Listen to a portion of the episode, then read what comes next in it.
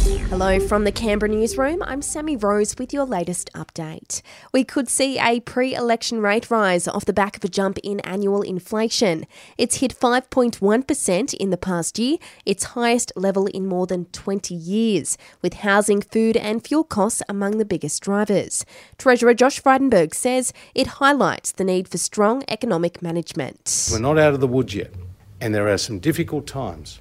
And the economy is front and centre because when you have a strong economy, you can pay for the essential services and guarantee those that people rely and expect. That's what my focus is on. Non symptomatic household COVID contacts are now free to leave the home, with quarantine requirements scrapped overnight.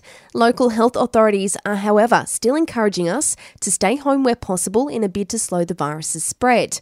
But ACT Chief Health Officer Dr. Kerryn Coleman says if you do have to go out, you need to follow the rules. You must wear a mask indoors when you are outside of your home. You must have a look at the testing requirements. There are specific testing requirements to help protect both our workplaces, our school environments, but also our vulnerable people, our people who are more at risk of getting serious illness. You can check out the full list of risk mitigation requirements on the ACT COVID website. The ACT has recorded 997 new COVID cases over the past 24 hours.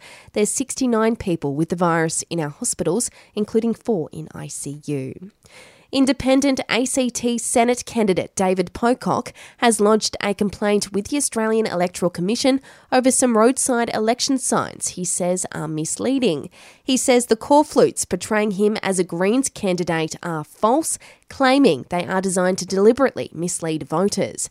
Mr. Pocock says it highlights the need to bring in federal truth in political advertising laws. WorkSafe ACT has issued a safety alert reminding event organisers of their work health and safety obligations. It follows an incident at Groovin the Moo on Sunday where a worker fell more than five metres and suffered significant but non life threatening injuries.